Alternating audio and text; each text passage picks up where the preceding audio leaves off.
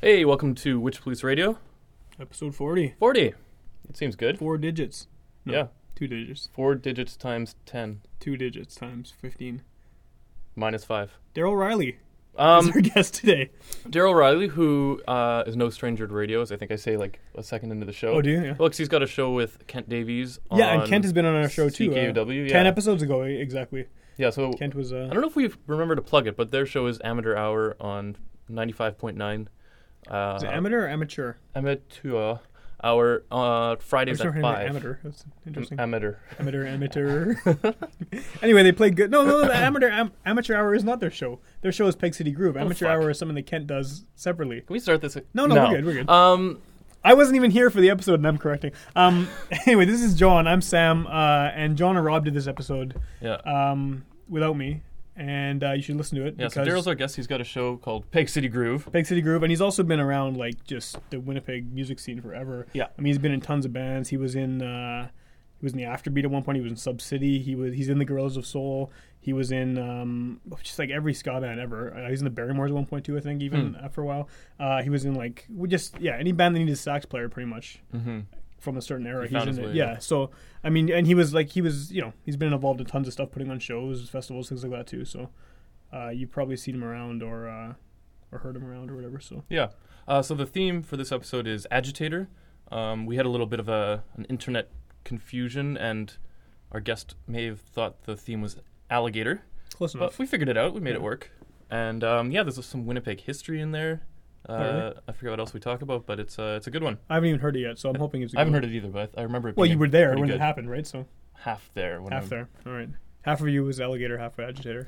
That's right. So very yeah, confusing. yes, indeed. Half agitator, half alligator, man. Yeah. So uh, what we're gonna play right now is, you know, as you know, if you've been listening to the show for a while, we always kind of go into a song uh, before the show kind of kicks off uh, that relates to the guest or is by the guest or whatever. So there's been a song by the Gorillas of Soul. They have new stuff coming out, but this is an older song they did that's um, been on Witch Police for a couple of years now, and it's like consistently popular. It's one of those ones that's been on the top 30 downloads for a long time, and uh, it's just like a one-off song they sent me Hmm. a while back. So a very good band. Um, I would recommend listening to them. So check that out, and then hopefully, um, if you look them up, I don't know if they have a website or anything right now, but I think they have a Facebook page. Yeah, probably. But Daryl's in that, and you can find us on Facebook at uh, facebook.com/slash Witch Police Radio. You can listen to us on Monday nights at 11 p.m. on 101.5 UMFM or umfm.com if you're not here. And uh, you can also go to witchpolice.com and hit the podcast button. There's an archives page that lists all the past shows, the guests, the themes. You can download them all for free, stream them, and uh, all that fun stuff. Mm-hmm. And find us on Twitter at witchpolicefm, which is basically going to be me like yelling at people about hockey Nice. or talking to some If guys. I did the Twitter thing, I would follow whatever. You Yeah. have to yell about hockey. I yell about Twitter. people about hockey, and I basically just talk to this guy from Louisiana who has a podcast. Uh, and I want to actually, you know, he, he he probably listens to this, so let's shout out to the uh, the Johnny Jordan show for uh, spending about half an hour drunk on the radio talking about how they want to send us uh, stew from Louisiana because we probably don't make it properly here in Canada. Wow, some proper stew. Yeah, so I mean, I don't think you can send it, and I explained that I don't eat meat in the first place, so it probably wouldn't work. But you know, can you send stew through the mail? I've never tried. I don't know. They, they, they're, yeah. So anyway, thanks for that, guys. Yep. Here's Daryl.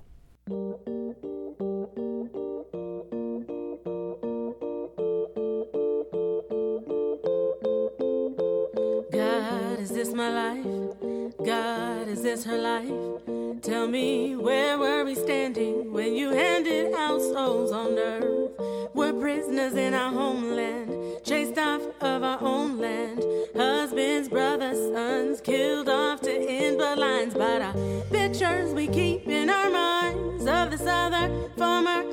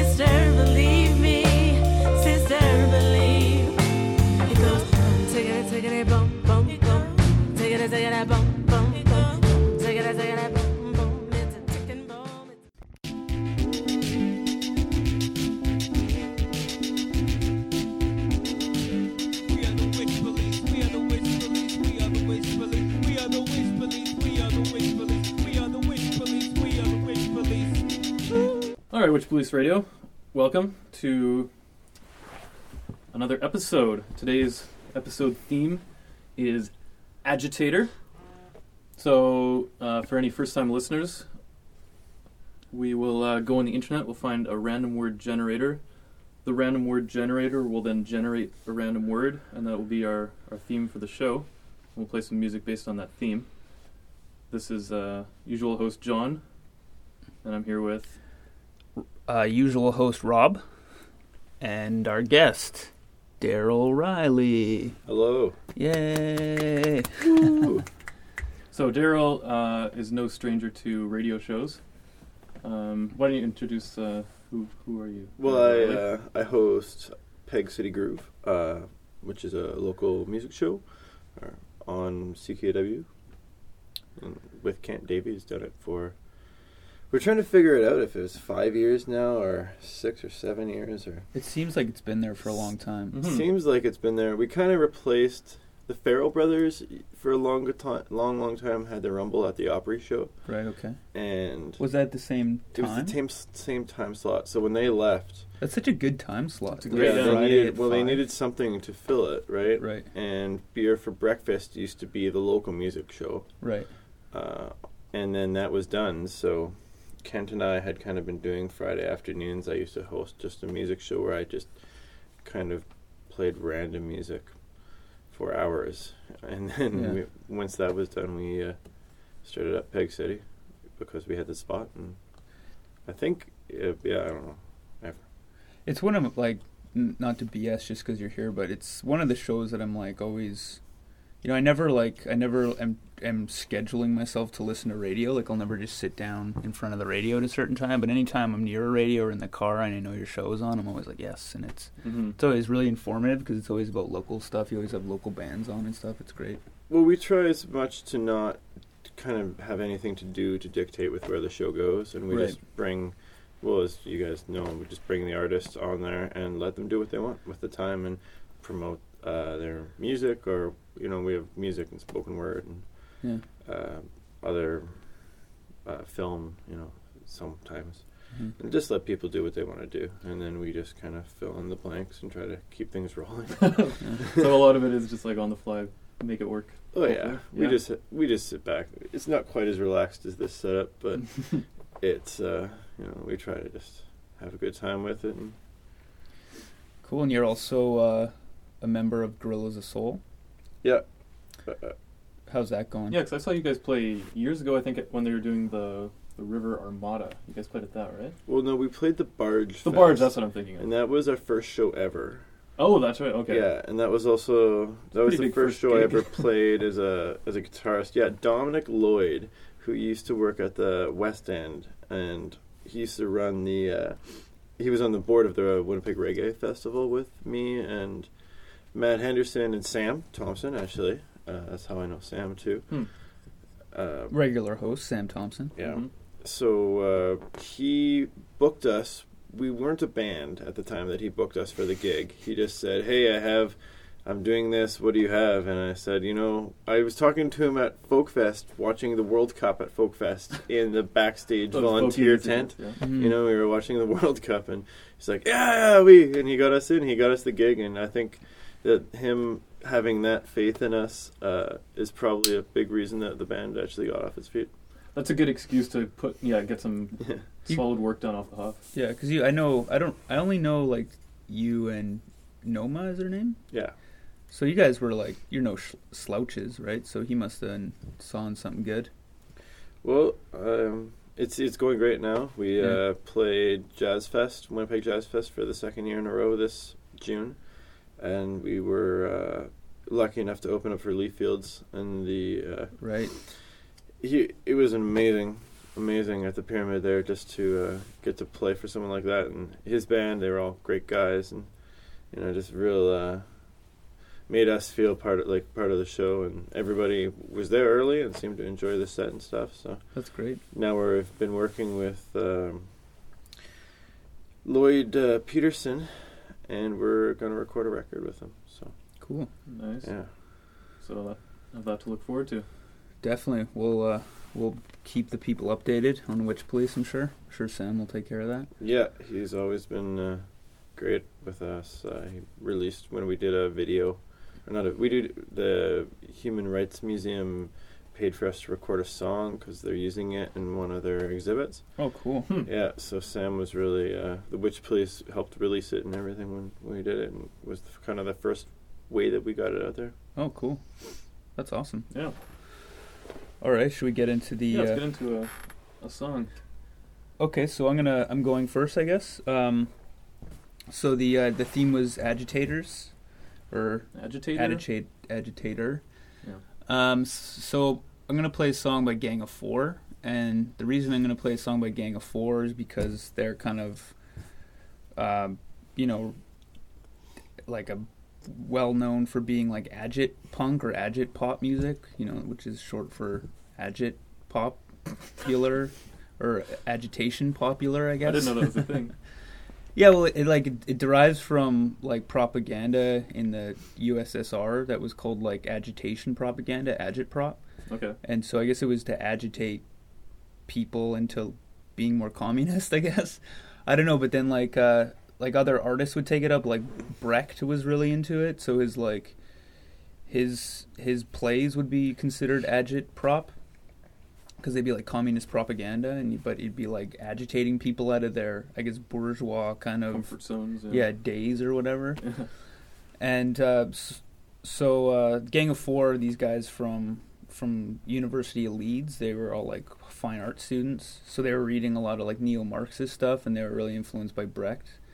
And so I guess that's why the agit pop or agit punk uh, label kind of suits them really well. hmm Um, so that's why I chose them. Um, this song, I'm the song I'm going to play is um, uh, "Love Like Anthrax," and uh, the way it's like you could really. I was actually going to play a different song, but I chose this one instead because you can really see the influence of someone like Brecht on this song because in one channel of of the the song there's a guy singing like basically a love song about how his, his heart's broken and in the other channel is a guy very dryly talking about um, their techniques of recording and like how you got to add reverb to this, and then like every once in a while they come together to sing the same line, but then it's he's back to like just talking about the recording process.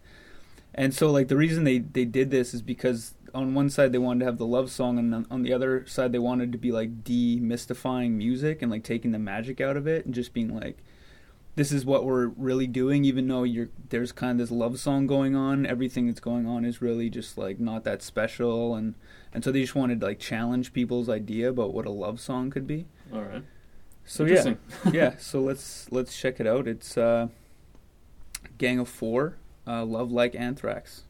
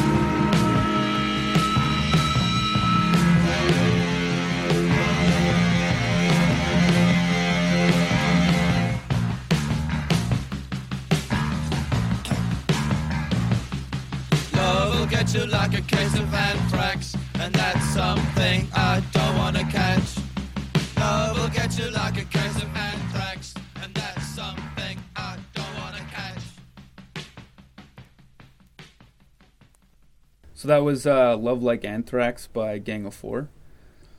Um, so yeah, like I was saying before, they they were going to like Leeds University, and I guess that place uh, had this mix of, you know, kind of art students who were living off government grants or whatever, and just getting drunk and going to school and being weird, and uh, then people who were working jobs, and so there's like a lot of uh, a lot of clashes between the different groups living there, and there was a lot of neo Nazis living there, and uh, yeah, so there was. I think that's what kind of strengthened Gang of Four's like political resolve too, is they're just constantly up against this force that was like opposing them, like these kind of blue collar mine workers, or I don't know what exactly the industry in Leeds would be, but whatever it was, against you know these kind of left leaning art school students.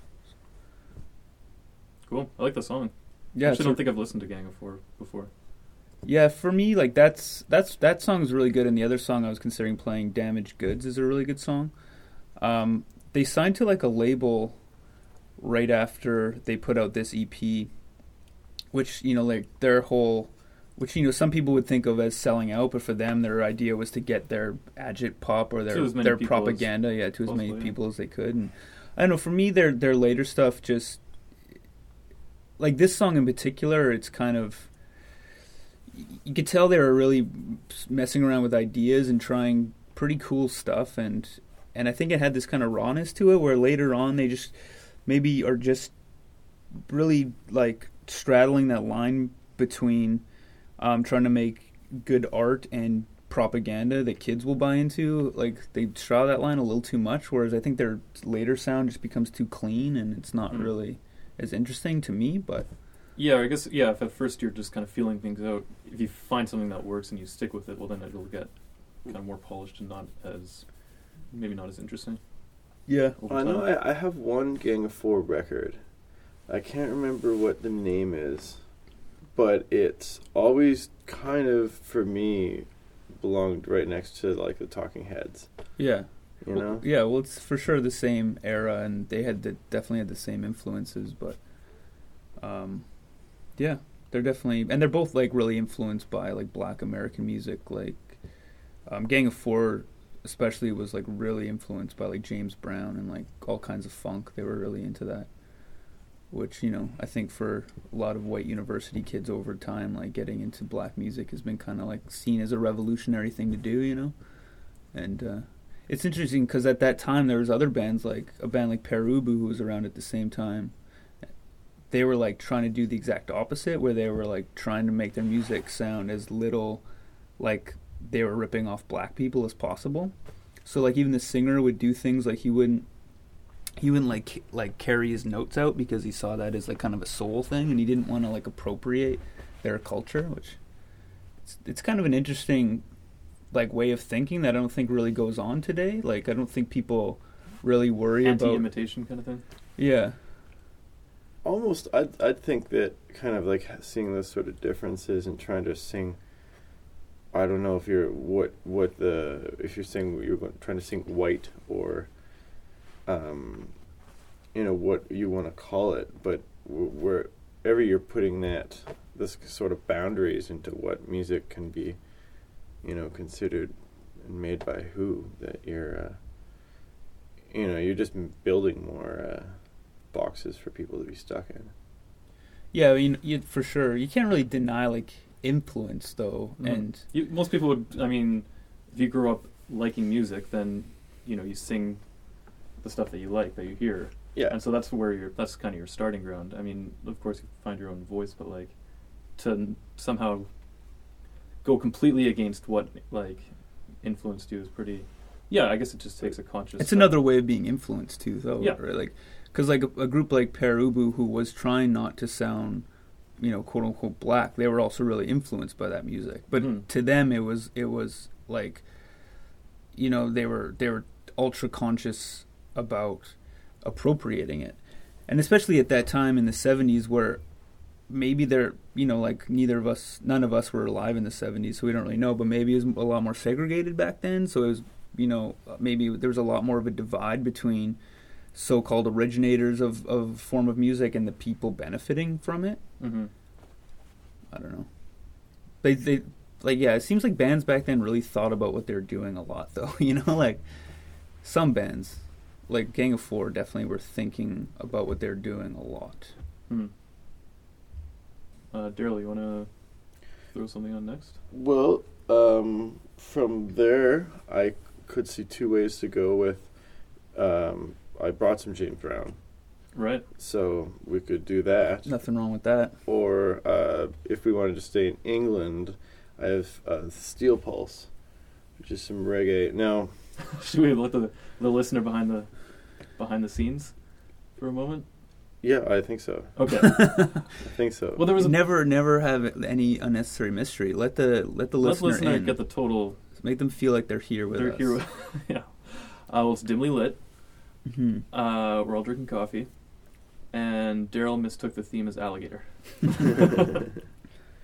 so he's brought some records and Well, is m- gonna make do. Well, I really, when I saw this theme was alligator, and when you told me that alligators tend to alligate, I just took that to mean that I had to be, you know, a little uh, outside of the box when I was trying to figure out how to pick my records. So I basically just sat there and stared at them until something popped at me. And I don't know what any of this had to do with alligators, anyways. quite honestly. How long were you sitting there? Oh, you know, long enough. Yeah. You know. Um, so let's go with James Brown. All right. So this is off his record Hell. Um, and this was one of uh, his most political records, Hmm. which was starting to make a statement talking about uh, just the awful conditions that uh, were being still being experienced by black people in the United States. Um, you know, in I think I don't remember what year this came out. Yeah, like where would this fall in sort of his career arc?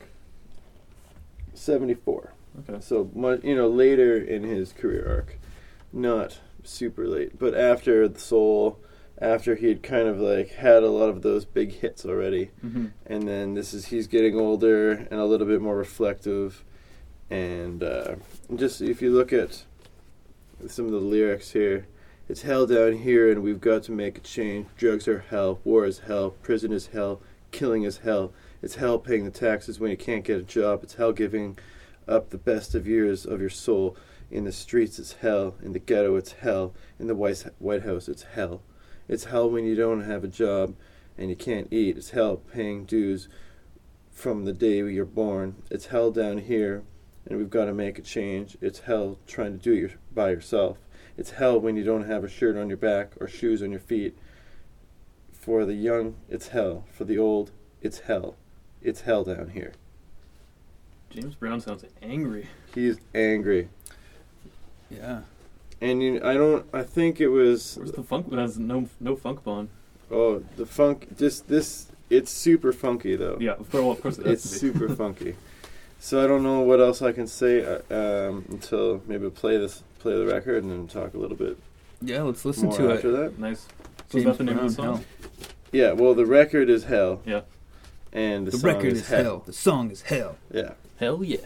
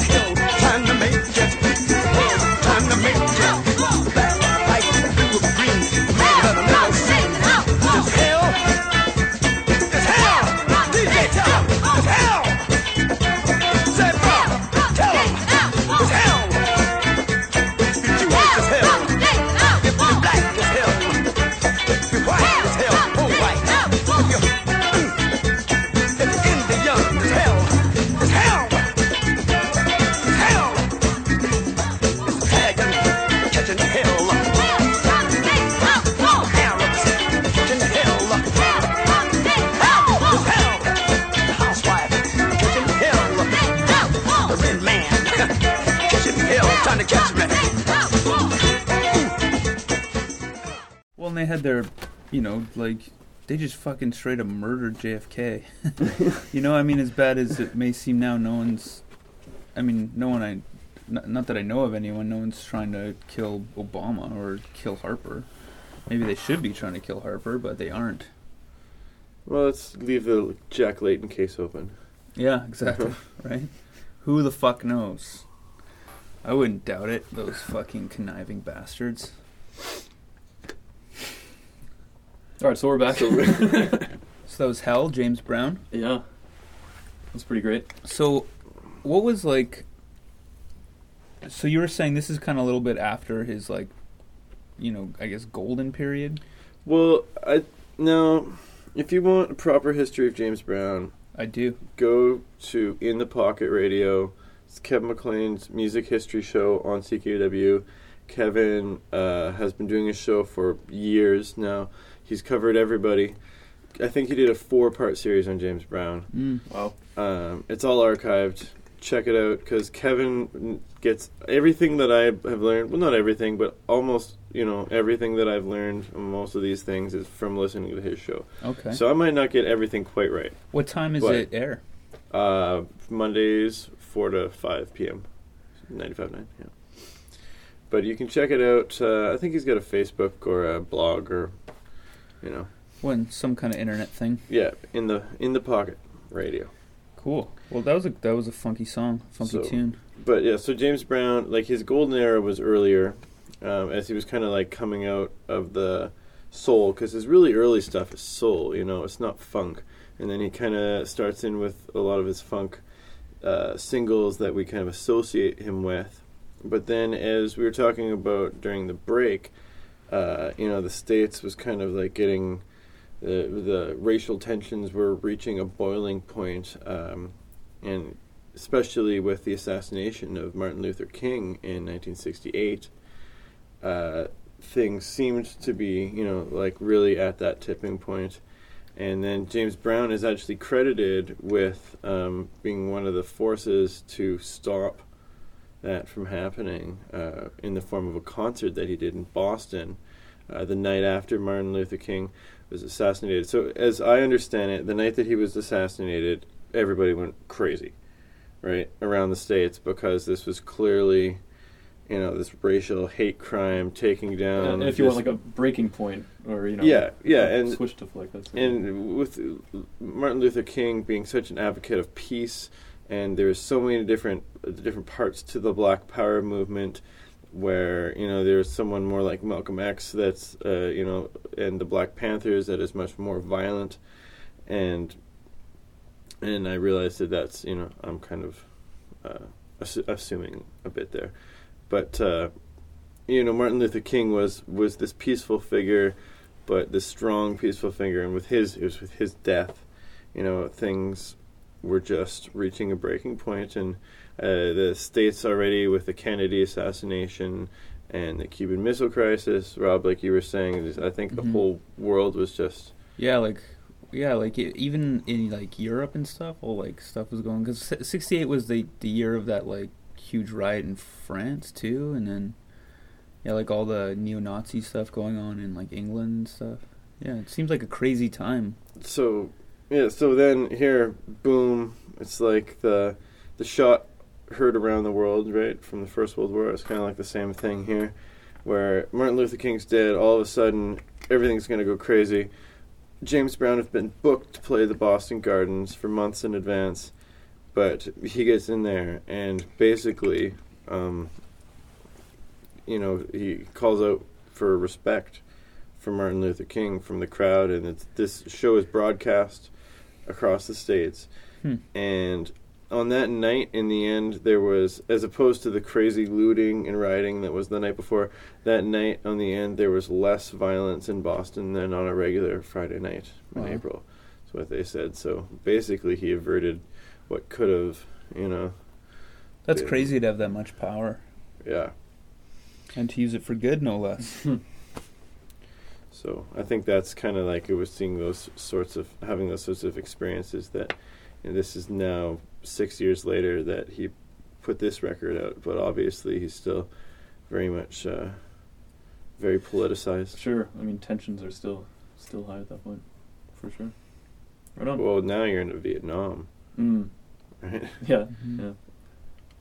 Crazy. Yeah. During the break, we are talking about how like it's common to think that like things are well, whatever's going on now is like how how could it have been any worse at any other time when yeah this time period was clearly on a kind of another level than well what we can relate to in North America at any rate. Yeah. You know, like and people will bring up arguments about the whole like post 9/11 Bush Orwellian nightmare that, you know, we seem to narrowly get out of. But yeah, I think the the fact that things have gotten to the point have been to the brink before, you know, we haven't quite fallen over yet. Well, it's because there's a lot of foul stuff going on, even in in Canada right now. But either like maybe maybe it's not as bad as it as it was, but our like Canadian population and, and American population also don't aren't the type of people who are going to rise up, right? Like, Mhm. I mean, there's sure there's like some small like movements like going on across Canada and, and the states, like you know, like Idle No More and and and Occupy, which you know is cool, but it's not like it's it was like it seems like back then if you were going to university, you were like also going to sit-ins and shit, you know, like whereas most people today we don't we're not really. I mean, when was the last time you guys were at a protest? You know, like Right. Yeah. Well, I think people are basically placated these days. yeah, You know, life is all right. yeah. And I guess we're not like un- under threat of being drafted or something, which might make us get off like off the couches if we were being drafted. But who knows? Maybe not. Which police gets political sometimes, eh? Like, yeah, you gotta watch out. Wow. It sneaks up on you. All right. Well, I was gonna play a song that uh, is uh, kind of related because it's about uh, the Watts riot, which was in L.A. And yeah, this is a song by Mothers of Invention, or Frank Zappa, off their first album, Freak Out, which um, is notable for I guess a couple reasons. Well, it's their first album, which is interesting, and then uh, it's a double album, which I think is pretty rare for like a first, you know, a band's first album to be a double album. I think he kind of he was very insistent on it and took a cut. Like he wanted it sold as, you know, for the same price as just a regular LP, and so didn't want to make money if he, if that's what it took in order to put it out this way. Uh, and the song I was going to play is um, "Trouble Every Day," which um, yeah is all about the the Watts riot in L.A. It was written in response to it, and it's interesting because apparently, uh, so the story goes, that's kind of the song that got them signed to do this album in the first place. Uh, Tom Wilson, who produced it, walked in on them performing somewhere, and they're playing this song, and figured, hey, this these guys can sell, you know, probably sell some records and stuff. But I mean, if you listen to this album, it's crazy weird. Uh, the song the only other song on the same side is this one is called "Help I'm a Rock," and it's a seven-minute song about being a rock. and then the other side of that, side four, is like a twelve-minute freak out about Susie Cream Cheese. it's, it's pretty it's pretty out there and ridiculous. Um, but so yeah, the song is um, about the riots, and it's interesting because like a lot of Zappa's songs are ridiculous, like they're you know it's like "Don't Eat the Yellow Snow" type stuff, and just like kind of cartoony and you know a bit pornographic and uh, yeah it's kind of hard to take seriously sometimes because of how like silly it can be uh, so yeah it's interesting to hear a topical song where it's actually pretty uh, pretty topical and uh, it is weird to hear a song that's topical. That's pretty topical. Is that what I just said? Well, because okay, what I meant like is I've heard him uh, in interviews critiquing people like uh, uh, Jim Morrison or something for like their sort of faux poetry, but most of his songs are about like, you know, like weird shit that isn't really you can't really take it seriously. Uh, so this is one of like I don't, I don't know all of his music by any chan by any means, but I can't think of other songs of his that are uh, like serious sounding. So uh, yeah, it's an interesting uh, song. I think I have more to say about it, but maybe we can check out uh, check it out first. So this is "Trouble Every Day" by the Mothers of Invention.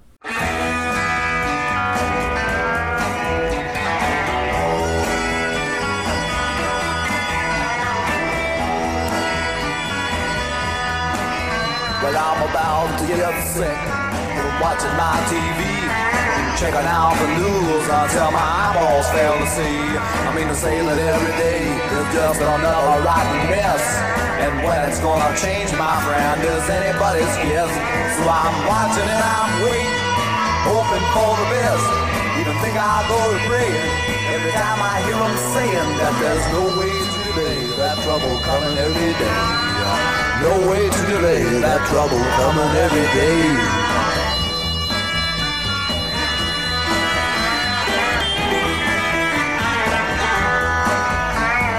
Wednesday I watched the riot, I seen the cops out on the street. Watch them throwing rocks and stuff and choking in the heat. Listen to reports about the whiskey passing around. Seen the smoke and fire and the market burning down. Watch while everybody on your street would take a turn. They'll stomp and smash and bash and crash and slash and bust and burn. And I'm watching and I'm waiting, hoping for the best. Even think I'll go to praying every time I hear them saying that there's no way to delay that trouble coming every day. No way to delay that trouble coming every day.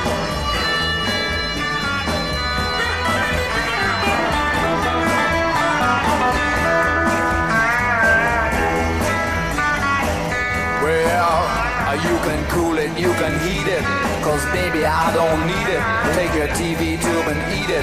And all that phony stuff on sports and all the unconfirmed reports. You know, I watched that rotten box until my head began to hurt. Checking out the way the newsmen say they get the dirt before the guys on channel so and so. And further they assert that any show they'll interrupt to bring you news if it comes up. They say that if the place blows up, they will be the first to tell. Cause the boys they got downtown are working hard and doing swell. And if anybody gets the news before it hits the street, they say that no one blabs it faster. Their coverage can't be beat. And if another woman driver gets machine gun from a seat, they'll send some joker with a brownie and you'll see it all complete. So I'm watching and I'm waiting, hoping for the best. Even think I'll go to praying every time I hear them saying that there's no way to delay that trouble coming every day. No way to delay that trouble coming every day. Hey, you know something, people? I'm not black, but there's a whole lot of times I wish I could say I'm not white. Well, I've seen the fires burning and the local people turning on the merchants and the shops who used to sell their brooms and mops and every other household item. Watch a mob just turn and bite them, and they say it served them right because a few of them were white. And it's the same across the nation, black and white discrimination. Yeah, and you can't understand me and all that other jazz they hand me in the papers and TV and all that mass stupidity that seems to grow more every day. Each time you hear something would say, he wants to go and do you in.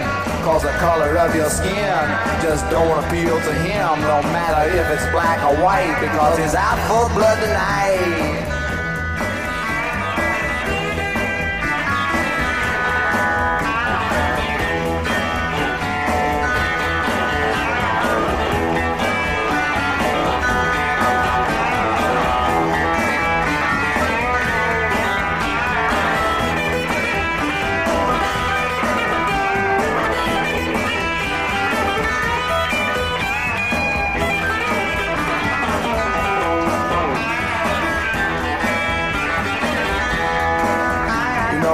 We to sit around at home and watch this thing begin.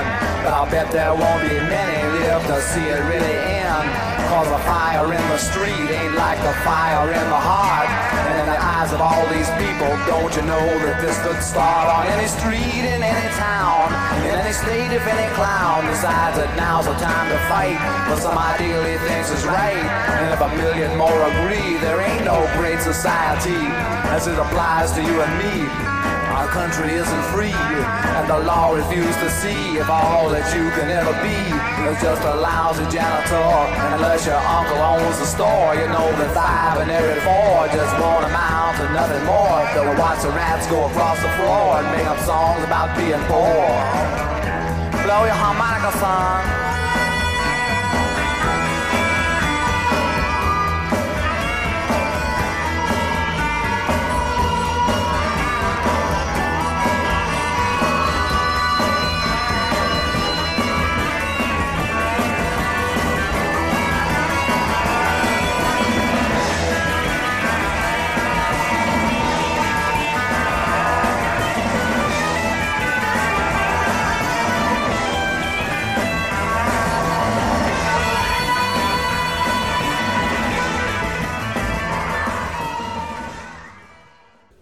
So welcome back. That was uh, "Trouble Every Day" by the Mothers of Invention. So what exactly sparked the Watts riots? Yeah, so I, I was reading about it today because I wasn't really sure. It's something I like. I it sounds familiar, the Watts riots, but like um, there was you know growing tension for cri- quite a while in LA. I think part of the reason was because uh, with like kind of segregation and stuff, a lot of people had moved out of the South, but they hadn't necessarily in Los Angeles. But what had happened was uh, things like housing became very controlled, and there like I read a stat that like 95% of Los Angeles was like for whatever reason or another restricted and black and latino people couldn't move there. So they're kind of shuffled into different quarters like the south basically uh, and south central. And uh, weren't you know there that wasn't provided with like decent schooling and there's just a lot of poverty. And it was just you know was at accumulating over years just uh, gang problems and, and unrest and the actual riot itself, because yeah, how does you know you hear about Martin Luther King getting shot? Well, that's a pretty big event. You could see a riot riot starting over it. Uh, for the Watts riots, some guy was driving with a buddy and got pulled over by the police. Uh, was going to be given a charge of drinking and driving, and the person who was in the car with him, I guess he didn't live that much farther away, went to his house, and his mum came down and started getting angry at him for driving well impaired, and people just started like, I guess she was yelling at him, and then the police What- maybe What, where, where, where were the police? At? the police had pulled him pulled him over and, And were then- ticketing him, and his mom came down and started berating him for getting pulled over or Oh, I something, and the see, police were you know kind of like, hey, let us do our thing, and like people were I guess maybe wandering out of their houses. There's you know there's a lot of yelling and stuff, and at one point I guess things got to the the point where he took out a police officer or maybe someone got punched, and that's how it started. Hmm. There was like a scuffle on the street over an impaired driving ticket, and enough people were watching that it just like, I guess they turned on the police at that point, who were who would have been white, um, and over the course of that night, it just like spread around, and I think it was like a six or seven day period of like like they declared like martial law. There was a curfew. Uh, the military had like cordoned off sort of the area that w- was involved. It was uh, It's intense. crazy. Yeah, crazy to think about. It was the worst riot LA had experienced, and then until when was it? The n- one of the next ones, like the eighty, the ninety two. No, that's O.J. Simpson. No, Ro- well, Rodney King, are you talking Rodney about? King was What year? 91. Ninety? Sounds yeah, something like that. Okay, and that exactly. was those were were worse. okay. But uh, yeah. Were they as bad as the uh, Vancouver Stanley Cup riots? Uh, yeah, well, injustice was a level a little different, but yeah, I don't. What happened in Vancouver? I don't think I was here at the time.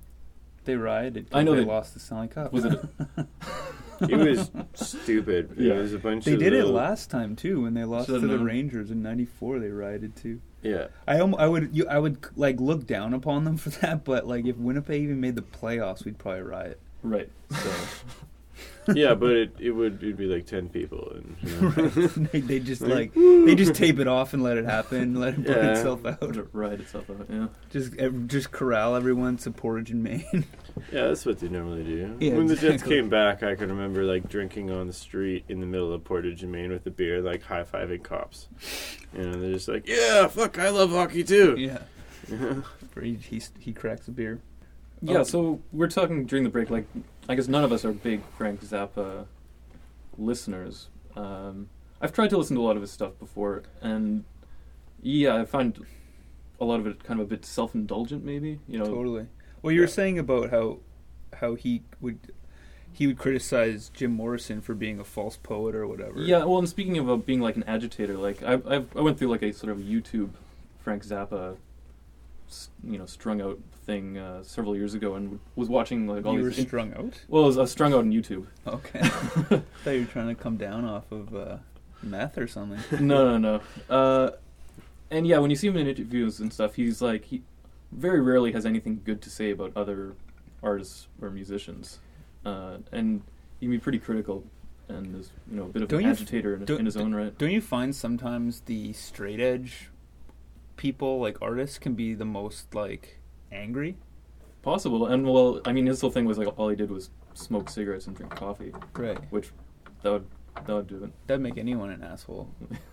And he was like, helps, he, yeah. he was like really right wing. Like, I know. I, I, remember. know his politics. I remember seeing him on CNN like later, like in the '90s, and and he would be, he would seem to have like a lot of right wing views, Mm. like kind of extreme right wing, but more than you would expect, kind of thing. yeah, but maybe more on the side of like, um, like libertarian views or or some stuff like that. I don't really know. Don't Um, but so I mean, he was really interesting as as a musician. Uh, he had a, he had a rigorous um, like if you're auditioning to be in the band, you you know, he, I think was a bit notorious for going through a lot of lineup changes over the years. Uh, and he would you know he'd make give you a piece of music to play, which would be ridiculously difficult. And then if you could do it, he'd give you another one, and then just keep giving you music to play to see if you're kind of up to snuff. And he would was notorious for you'd write music that people couldn't even play. Uh, they'd have to learn how to be able to play that way.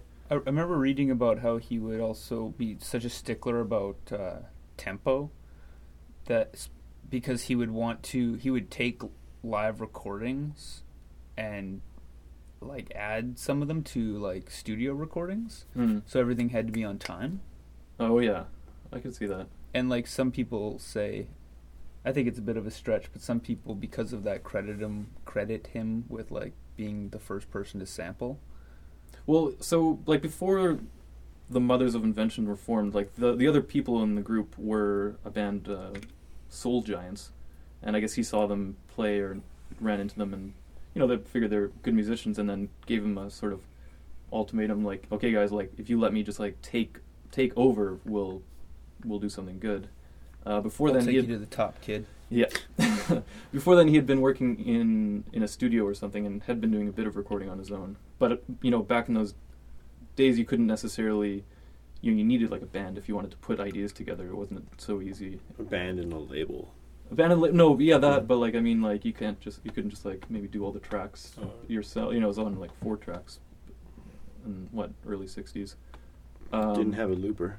no looper, but uh, I think became he became kind of notorious for doing a lot of innovative things in in studios. But so when the band started, he was the lead guitarist. Like he's not singing on this, and uh, at first maybe wasn't all that great a guitarist, but I think is known as being one of the better guitarists like of of the day. Um, why do you name his kids such weird names Well, I have to ask him. Yeah. I think they- he's just the- he was legacy building. You know, right I think that's I, that's I, pretty I, intelligent I think he's just Frank Zappa for me is always yeah like we're talking about people that are kind of like, but him talking about Jim Morrison as being kind of like self indulgent kinda and goofy. very and not to say that Jim Morrison wasn't very, you know, trying to be Jim Morrison, yeah but I think Frank Zappa this is part of the time even. You know, like that was like an age of rock stars that we don't have today. Mhm. You know, like there was this concept of these almost like higher, greater than the rest of humanity rock stars that Yeah. were, uh, you know, to be kneeled down to. And I guess there was so many. I never thought about it before, but just to go off what you're saying, there was so many unique personalities and like, what year did that come up? Uh, Sixty-six.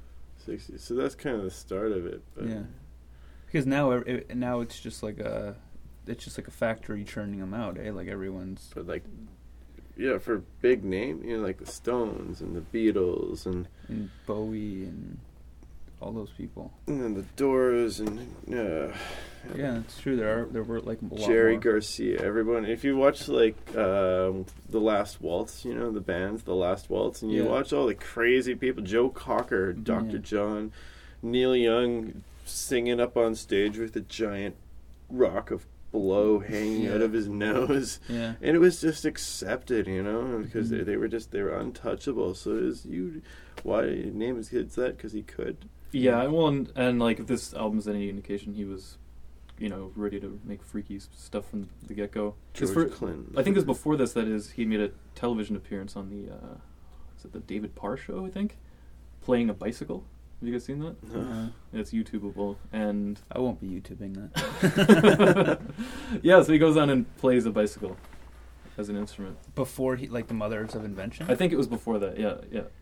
This is when he was just like kind of tinkering around in studios and playing guitar around town. Huh. What what was his like? Do you know his relation to the whole like hippie movement? Because I don't think it- he. I think he hated it. Right, because on one side he seems kind of like he would be into the whole like freak out aspect, Right. but then he, he at the same time he seems like he's kind of regimented and wouldn't be into the whole like Yeah. slacker aspect of it. hmm Yeah, and I don't like. I know he he didn't do drugs, and you had to be drug free to be in his band. I don't know if he was like anti drugs or if it was just, Sounds like it. or if it, but if or, or if it was just like to get the work done. This is what it's gonna it's gonna take. I'm not sure. There's Um, other artists that have been like that, that have just like demanded their band stay clean. mhm. You know. Yeah. I guess there, at that time too, there's probably so many. You'd probably encounter so many talented musicians who two years later would be dead or just Dead. strung Yeah, out. Yeah, we didn't. We didn't even mention half of them. Yeah. We didn't even say Jimi Hendrix. Yeah, You know. I guess so. Yeah. I never thought about it. They did drugs back then. Was it Henry? Well, I know later on Frusciante wanted to audition for his band, but didn't because he wanted to do drugs. But I think Hendrix might have. I I don't know if there's a connection between the two of them, him and him and Frusciante tried out for Zappa's band, He was going to, yeah, like in the '80s or '90s. yeah, yeah, yeah, like in the eighties. but Hendrix was living in in England, wasn't he? Yeah, I, I don't know. I can't. I can't remember if there's a connection or not. What do you guys think about that uh, Andre 3000 playing Hendrix? What? I don't know what you're talking about. Could be pretty good. Oh, in a mo- this is a movie, Yeah, like a biopic. Oh, cool. Oh, sounds good. sure. Yeah. Why not? Why not? yeah, I'll see it You know, here you hear that online Sasha for free. Sacha Baron Cohen was gonna play uh, what's his face there from the fucking Freddie Mercury band, Oh, and uh, the uh, the rest of the band shut it down because it was they wanted to make it more friend like family friendly, but Sacha Baron Cohen wanted to do like the real story of Freddie Mercury, which Why wouldn't they do the real story? well because probably because they want to make more money off of it, so they want Mm. kids to be able to go to it. And they probably want to make it like a sing along movie or something, you know, I don't see how you tell that story without a without a bunch of cocaine and, and like male prostitutes. Yeah, yeah, don't. dying of AIDS. Yeah, exactly. Yeah. You know, like that is the downer you know, movie at the end of the movie. probably movie. not gonna have a happy Yeah. What's the Philadelphia? Right? Yeah. Not a happy movie. That was a, that sucked as a movie. Well, no, it was a good movie maybe, but it was sad. I don't really remember if it was a good movie. No, I don't remember that. It's been a while. I just know that the song that Springsteen did for Was it is good. That's good. super sad. I Just th- that's a really good song. I think I think actually thinking of the movie now, I think it was just like Denzel Washington's character was so like I don't know, just so whatever. I don't. This is I don't know. I'm not gonna destruct Philadelphia right now. Rob's movie review. New segment every episode. Yeah. All right. Well, I guess uh, that's what I had to say. I do like how um, I did borrow like my my uncle has a pretty good record collection and has a lot more Frank Zappa records than I do, and he always writes. Um, he's very uh, upfront and honest with the listener. You know, this has like a a little section on what is quote unquote freaking out, just in case you're unsure. Uh, there's some relevant quotes, like I guess they're shopping around material, um, trying to get signed at one point, and uh, one of the heads at Columbia Records wrote that they have no commercial potential, and apparently you, had- you kind of took that as a t- wanted to take that uh, as a good thing, and then there's a little write up about every song. Um, so this one is uh, is how I feel about racial unrest in general and the Watts situation in particular. It was written during the Watts riot as it developed. I shopped it briefly all over Hollywood, but no one would touch it. Everybody worries so much about not getting any airplay. My my. There you have it. All right. Let's play the next song. okay. Well, um, I've always liked taking drastic left turns when I've done radio shows, especially music shows. That was kind of the theme to uh, to my old music show there, where I'd kind of just like grab a bag of records and then try to make it work. So uh, that's kind of what I was doing here today. Um, I brought four records with me, and the ones I'm not going to play is uh, Steel Pulse, tribute to the martyrs. Steel Pulse is amazing uh, reggae, and the Pioneers Pusherman, which is also really good reggae. I don't know why I felt reggae fit into the alligator theme. I think it was maybe like a summer heat thing. Oh, yeah. you know, or Maybe they do a lot of alligating down there. they probably do, I'd guess. So this last record that I have is uh, Reverend Charlie Jackson. Uh, God's Got It uh, is the record. Now I think this these all came out as singles actually, so it doesn't really. So this is like a compilation album, kind of, of the singles. Yeah, yeah. It's uh, I think the legendary Booker singles. There you go. So this was all coming out back in. Uh, he, what am I? What am I? What am I looking at? He was born in '32, so he's old. Is he alive? No, no, I don't think so. He's so old, he's dead. Old, old he's dead. He, probably remembers the Watts riots. Well, that's where I was going with this. Is that okay? So wrapped up, tangled up in Jesus, apparently, surely appeared in 1970, according to this. so this is kind of like tying into. Um, no, it's it's gospel. I'm not. I'm not. I'm not. I don't subscribe to any major religion, um, and but I, I love gospel music, and I think that gospel music has a place in my life, and I can't, you know, say that it has to have a place in everybody's life, but I think there's something about the need to kind of like come together collectively as people and kind of just try to look look past it and look past what's going on and what's bringing you down and see the see the hope and the light and that however you get there is your own thing you know so if you have to if you're going to be christian or whatever so that's that's how i justify loving loving you know m- mostly christian gospel music Mm-hmm. and uh I really like religious music too, uh, of all ages too. Like, I like like old songs that are like tributes to God and how like solemn they can be, like um, chamber music and stuff like that. It's so, you know, it's it's Yeah, got it's like a serious stuff. yeah, it's got like a seriousness behind it that's really interesting. And I like gospel too. Be, I don't know gospel that much, but I, I like it because it's it's got that spirit in it. Right? Yeah, it comes across every time. Well, and gospel really, you know, like led to a lot of the music that I really like, you know, get into myself. You know, like like soul, and then um, if you look a lot of the early soul singers, they were singing in a church choir or something like that, like Who- Sam Cooke, James Brown, right. Um, name. Beyonce. Beyonce. Who invented gospel music? um, I think God. God, I'd say. Okay. You know, Yeah, I'm not gonna. I was gonna say Moses, but it does go back to God. Okay. Yeah. No, I'd think that this sort of gospel music probably has its roots in the slave fields. Hmm. That's kind of like the roots of blues and gospel. I'd say that, you know, this is obvi- obviously southern, uh, southern uh, American, or the American South gospel, uh, which is kind of like rooted in, you know, the extreme racism and you know you know we don't have to get too much into what happened in terms of the slave slavery in the states. And you know it builds into what we were talking about later with uh, you know the civil rights movement in the 60s much you know much later on. But it's just the whole that I, I find it hard to wrap my mind around how the country how the United States was came together as this country. And it is this country now you know, where everybody's equal, yada yada yada. But it with this the history that it has there, and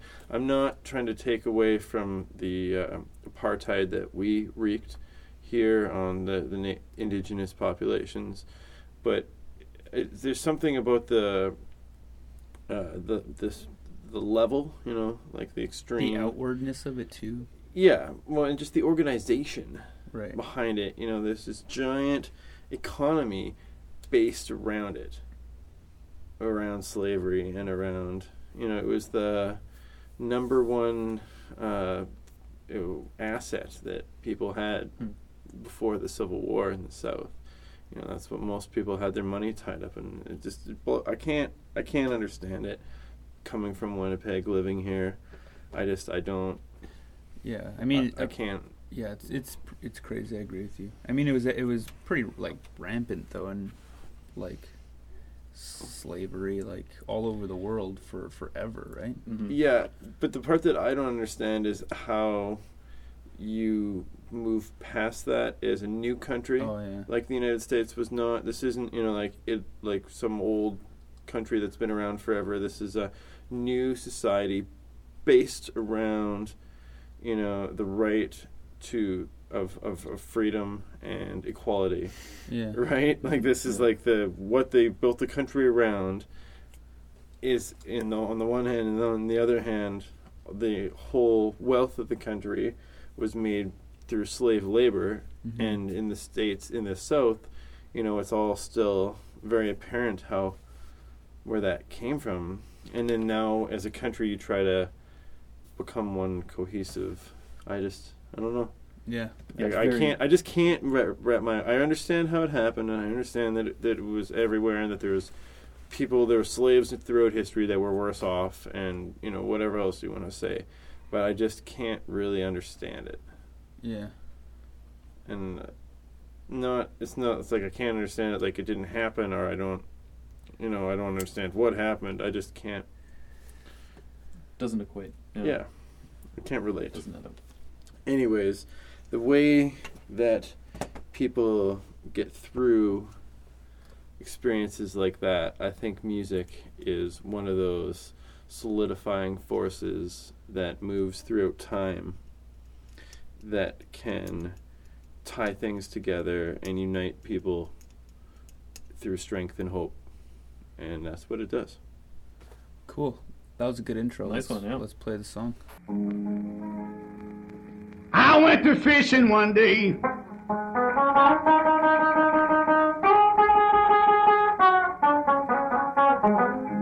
And I put my hook out in the water. And something got a hold to it and tried to get loose. When I pulled it up, it was a big fish on the hook. He was twisting and turning down, trying to get loose.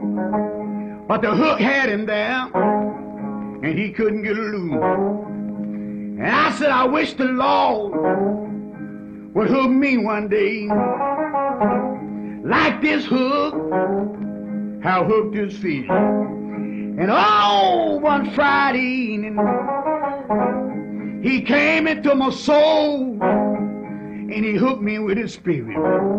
And ever since that day, a song come into my mind. I had to say like Jeremiah say, it's a fire,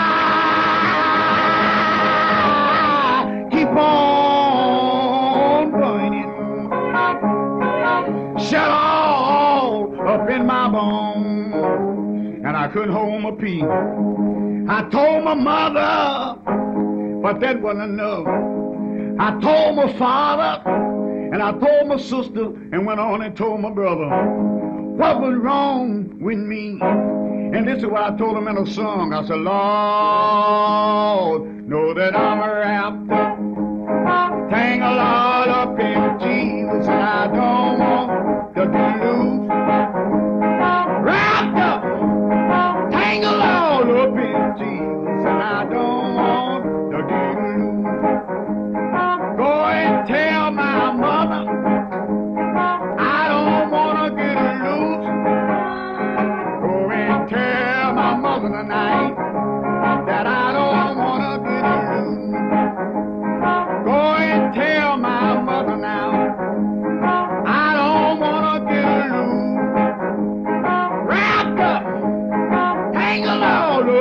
Jesus, and I don't.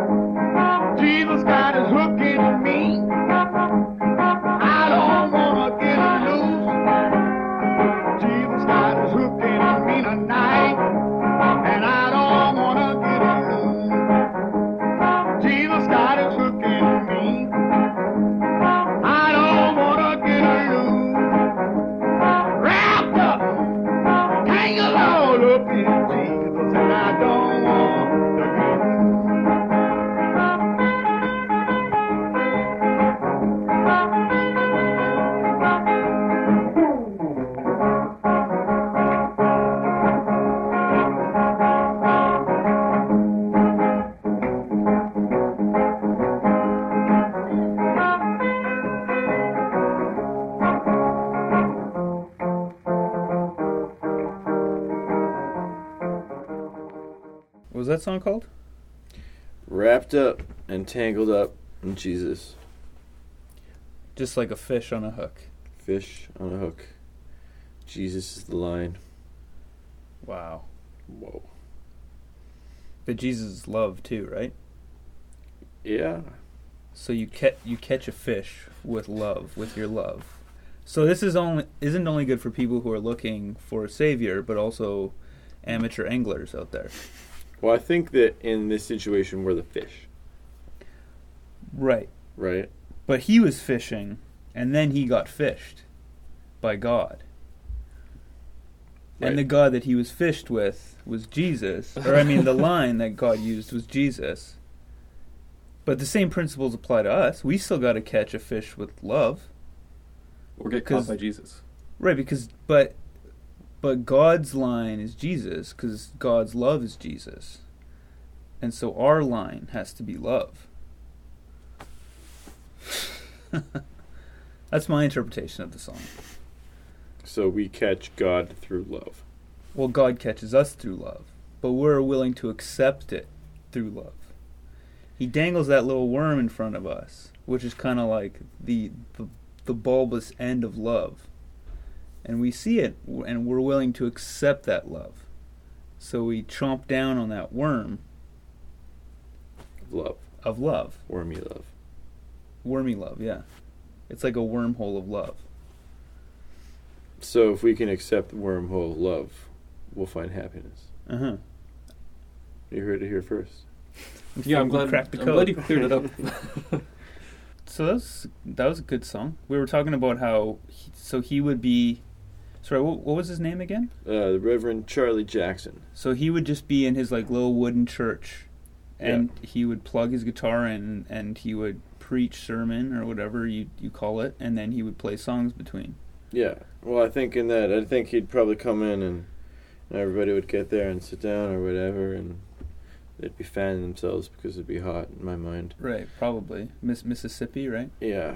So, and then he'd just plug his guitar in and, like stroke a chord and let it ring out, and you just feel the music. You feel the music hitting you and going into your bones, and then you just launch into it. And I think the sermon very much would have been all music. I don't know if there would have been any, too many times when there wasn't something else going on. You know. It would be it would be interesting to because you you were saying that was those songs were recorded in studios. It'd be interesting to hear recordings of him doing these songs in a church because I'd imagine there'd be people singing along. And yeah, and a lot of like yeses and uh, yeah, like amens or yeah. Well, some other tracks on the record. There's definitely a lot of other uh, other voices on there. Okay, cool. Kind of get that, get that feeling, you know. yeah. I'd love to be able to like afford to sing with a choir. You know, that'd be fun. I love the choir. John and I were in choir. To in have high like a choir backing you up. You Yeah. Know? Yeah. Be cool. Even in everyday conversation, just like Right now, right now. you know, we Right could have now. some background harmonies. Yeah, just get like a just to, Oh yeah, kind of like to dictate the mood and stuff. That'd be Mhm. interesting. All right. so get get a choir, get a choir. Word of the day. get acquired. Get a choir, acquire a choir. Yeah, I wanted to join that. Uh, I don't know what they're called. Choir I saw at Nuit Blanche last year. They seem really like aggressive though. I don't know if I'd be down with it. Right. Do you know what what is what are they called? Yeah, I can't. And didn't they have some like they were they had some like party line to toe, right? They were either like kind of they must they were like what, what were they like blue collar like union pushers kind I of don't. Yeah, I don't know. Labor choir. I don't think they were the labor choir. Because there is a Winnipeg labor choir that goes out and sings. Mm, Just at public spreads, events. Spreads the social gospel. I think that might have been them actually. they kind of they they tie back to you know like the 1919 strike and right? Yes, that goes all totally the way was back to them and yeah, kind of like Hmm. singing the songs of organizing and yeah, you know a very Winnipeg has a very very rich history of kind of like well you know it almost seems like ancient history now yeah. but of, of kind of like labor organization and Yeah. people not getting strong strong strong unions but I I don't f- know I find it. I always found it interesting that uh, they had that 1919 mural on the side of Whiskey Dix there. I think it's still there, maybe not. Yeah. And originally they had a picture of Marx in the corner, and then I guess someone made them take it take it off because one day it was there, one day it wasn't anymore. Like the mural's still there, but the picture of Marx isn't anymore. Hmm. It's strange. I wonder if that building played some role in the strike, because the strikers.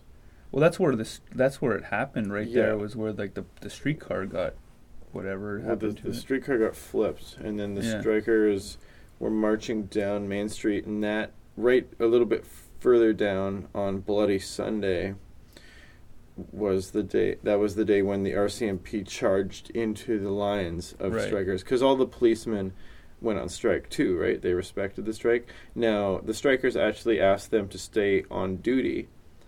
Uh, to keep the peace, Uh, but um, the the council of a thousand or the what is it the I think it was called the, the group of a thousand. Anyways, these were the bourgeois uh, strike breakers, all the the the business owners basically uh, s- sent the police off their job because of the fact that they had supported the strikers and they hired all these specials, which were basically uneducated thugs to go and beat up the strikers. And then when that didn't stop them, eventually they brought in the RCMP, and the RCMP charges. So there's all the strikers are lined up on Main Street, and the RCMP charges in with their horses, and the strikers won't get broke, won't won't be broke. But then uh, one man was shot. I think an RCMP officer on a horse shot a man into the crowd, and you can still see there's actually bullet holes on the one building. I think it's the old Royal Bank building downtown. oh, really? Yeah. Wow, that's cool.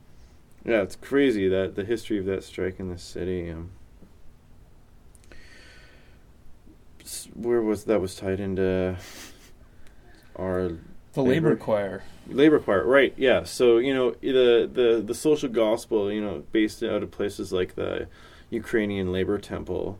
Uh, down in the north end there, Mhm. where really these immigrant workers uh, were trying to just come together and uh, you know, make a life for themselves as they've been, you know, dragged over here or, you know, tricked into coming over here by, you know, kind of like false advertisements saying, hey, come to Canada and you'll have land and food and, you know, bounty. And then they come here and it's like, oh, here, here's your shitty dead piece of land and you can work here forever to pay off your trip.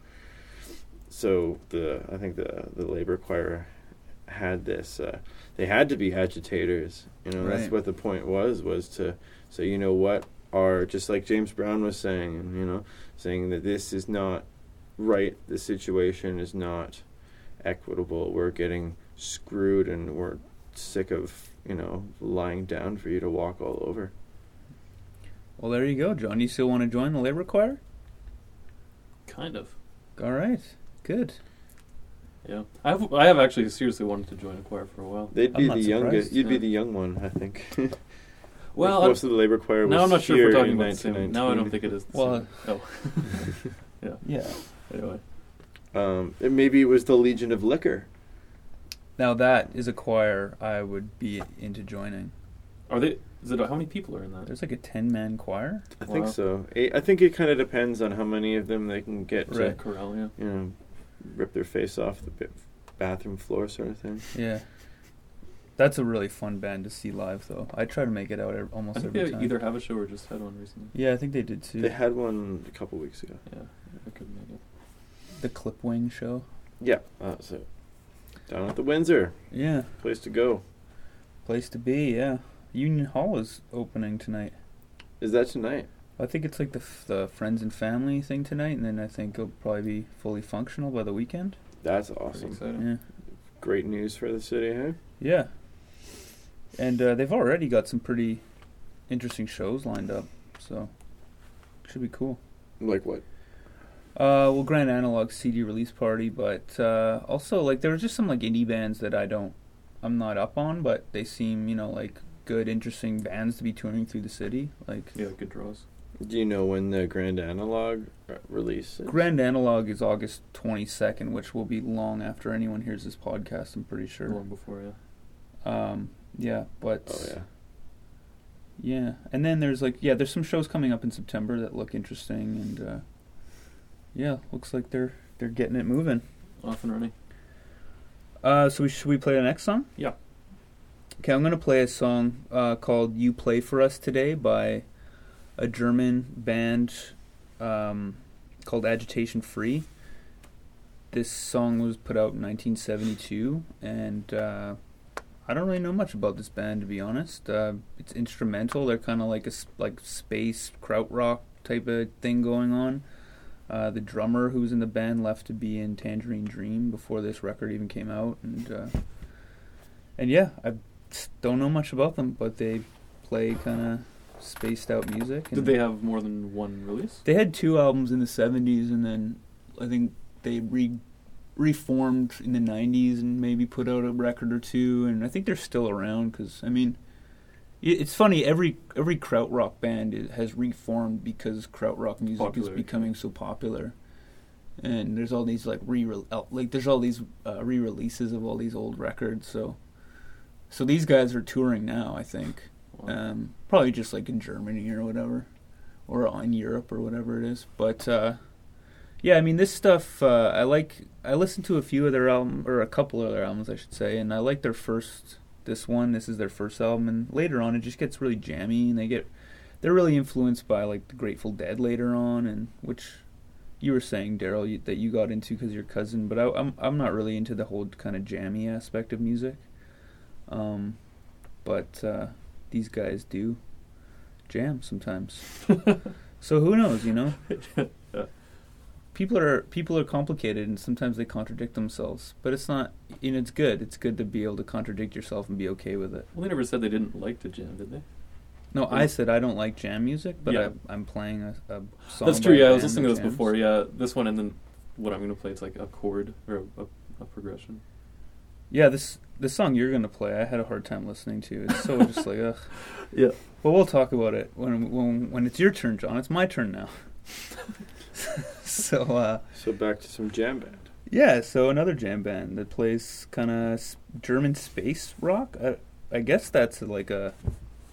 I guess that's a Sounds genre. So yeah, this is uh, "You Play for Us Today" by Agitation Free. You gonna play for us today? no, I don't think so. I fly the airplane and you play for us. Deal? Right.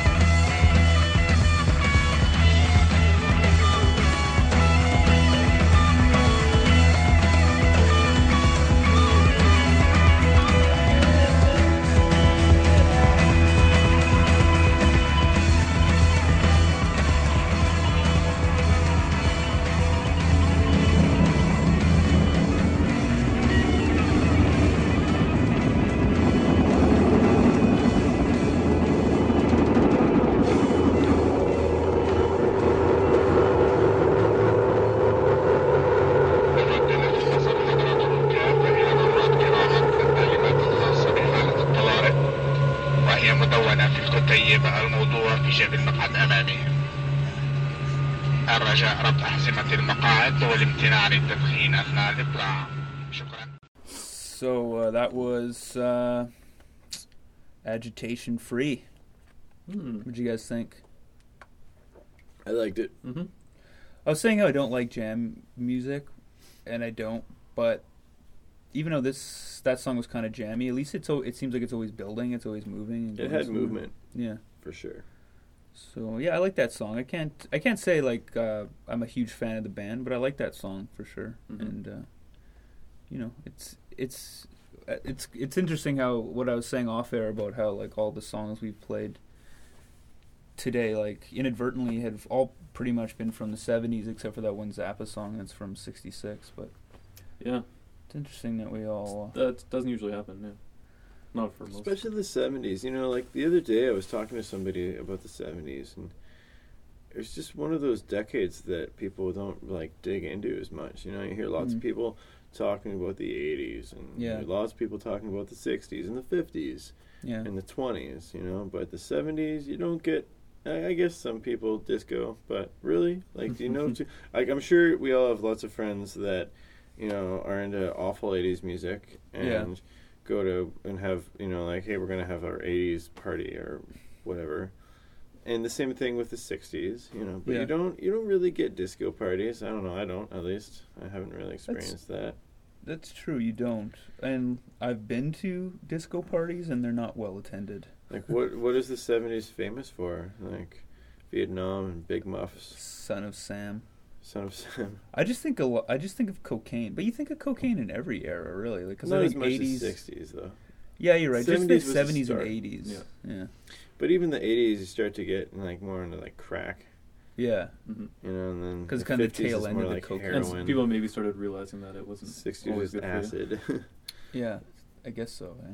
well, and as crack, you know, like, well, as people had less money, I think that kind of like money dictates everything, right? In the '70s, you know, people were a little better off, and then as you get into like Reaganism in the '80s, all of a sudden everybody's broke, and we're back into depression or recession, and all of a sudden you see crack, you know, in all the ghettos, and Yeah. you know, either you, you, you know, then we're talking about what we were talking about earlier Mhm. with the civil rights movement and what happened from the civil rights movement from the death of Martin Luther King to the mid '80s and uh, the conspiracy theories about the CIA moving crack into the ghettos to destroy the black unity and I don't know, we're kind of I don't know how conspiratorial the witch police gets, but I don't think that's so crazy actually. I think Yeah, well, you think they brought? You think they actually brought cocaine? I mean, they no get- crack. I think that I I, I You think crack specifically? I think that there is a definite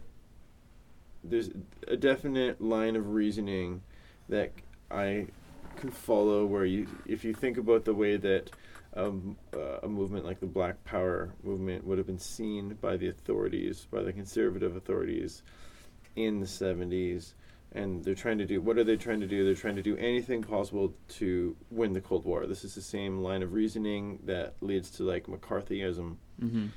and uh, the killing, the like as you said earlier, the assassination of JFK, Mm-hmm. uh, all the horrendous things that the states was doing around the world in the name of freedom. You know, is it really yeah, and capitalism is it really hard that much of a stretch to say, hey, we're gonna label this group as you know they weren't using the terrorists uh, catchphrase back then. You know, but communist or can't, something. but can't they? Like, I totally agree that uh, that's the way a government like the American government at that time would operate. But I mean, it doesn't necessarily have to go into the lower income areas and be like, "Hey guys, check out this new drug."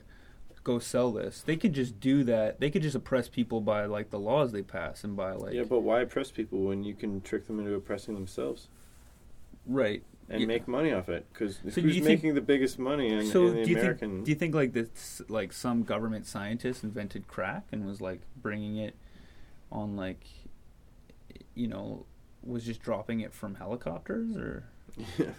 I don't know, man.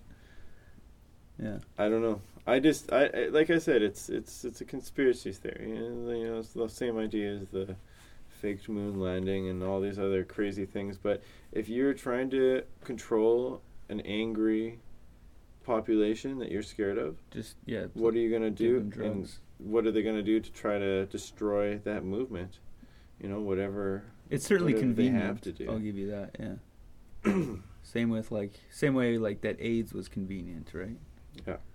Yeah. But who knows?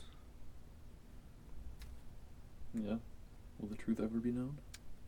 So yeah, jam bands. Jam bands. I'm gonna play a jam band. Uh, yeah, the song that I'm gonna play is yeah not. I had trouble with this theme to be honest. Like when I was trying to think of a good, good song, I had a couple others that really didn't fit either, and this one I'm only picking because of the name. Uh, yeah, I was wondering why did you pick this song? well, it's called uh. Soft Machine? n- Well, that's the band. Okay, what's the name of the song? Nettle Bed. Nettle Bed? Yeah. And nettles are like what, like thorns, prickly bushes Oh. or whatever. That Just would I guess that would agitate you. sleeping on a nettle bed. It would be bound to agitate. Maybe this is just another Jesus thing, you know? Yeah, yeah.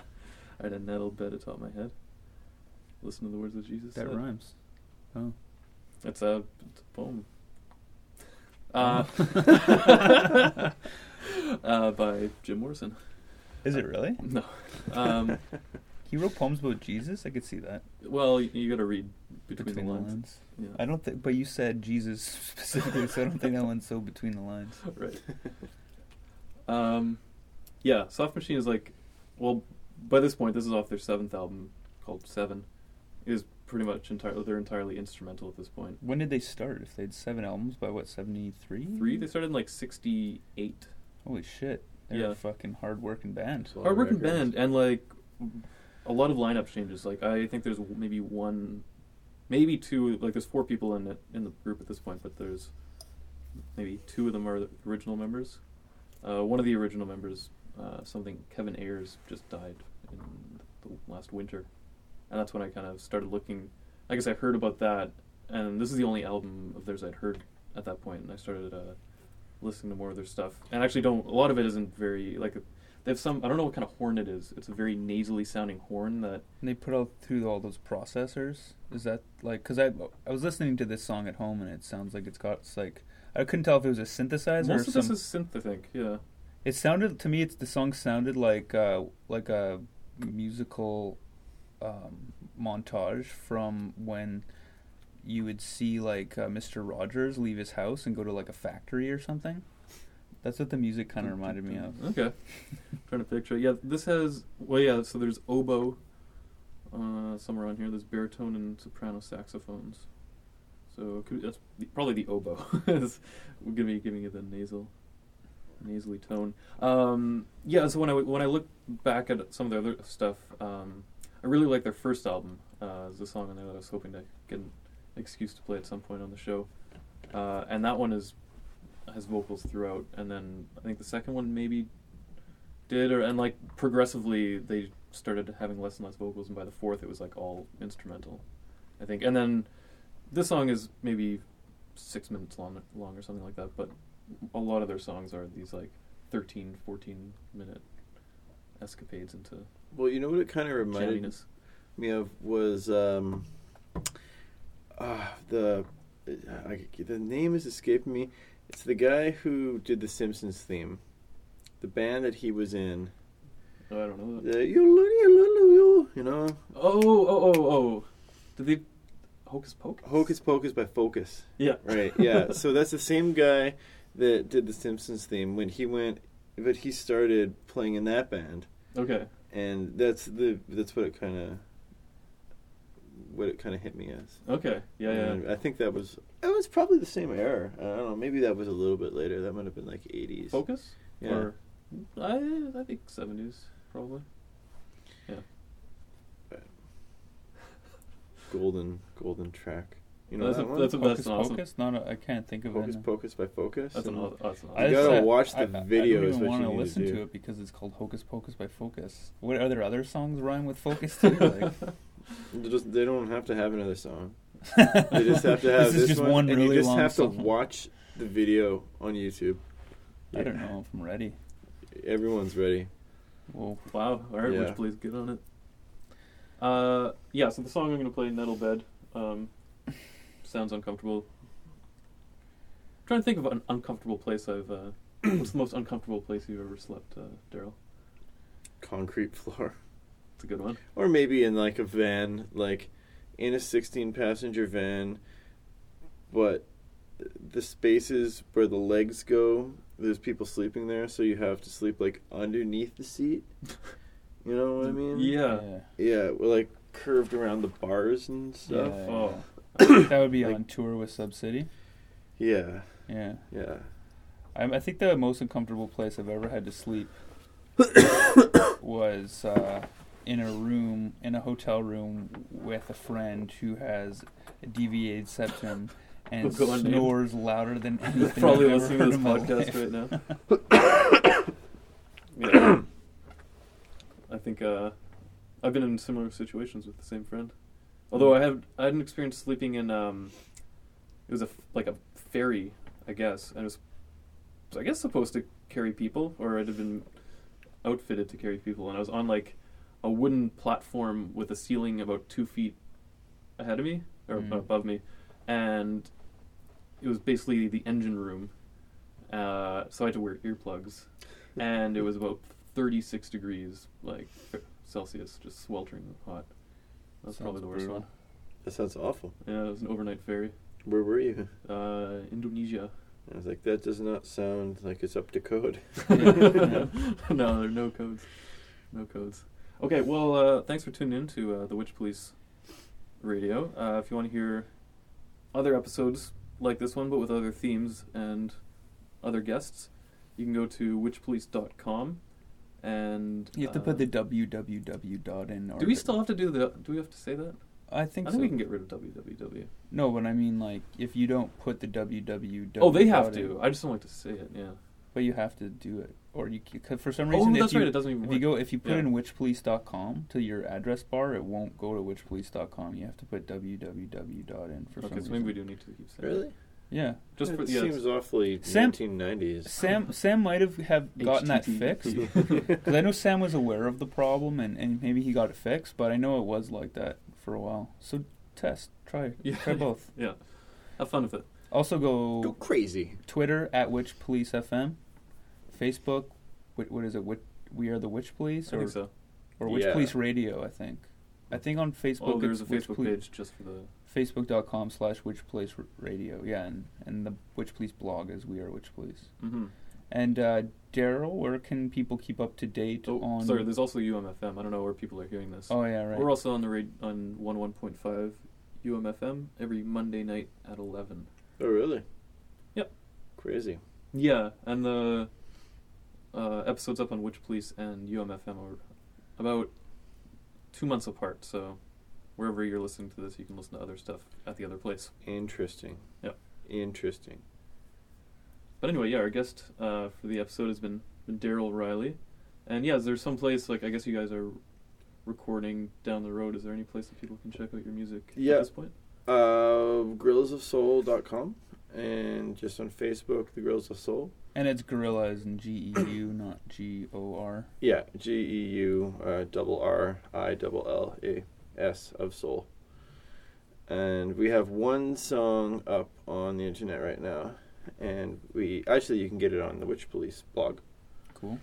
Um, and then yeah, we've got some big shows happening, kind of like early October. We've got some stuff not announced yet, but uh, we're hopefully we're going to be bringing in uh, uh, a woman of the blues from down in the Windy City, who's uh, Nellie Tiger Travis. This is not confirmed yet, but uh, we saw her uh, down there in a bar ripping it up, and we're doing a release for some stuff. So, anyways, it should be cool. She's awesome, coming with an awesome band. So, Cool. Nice. That sounds very exciting.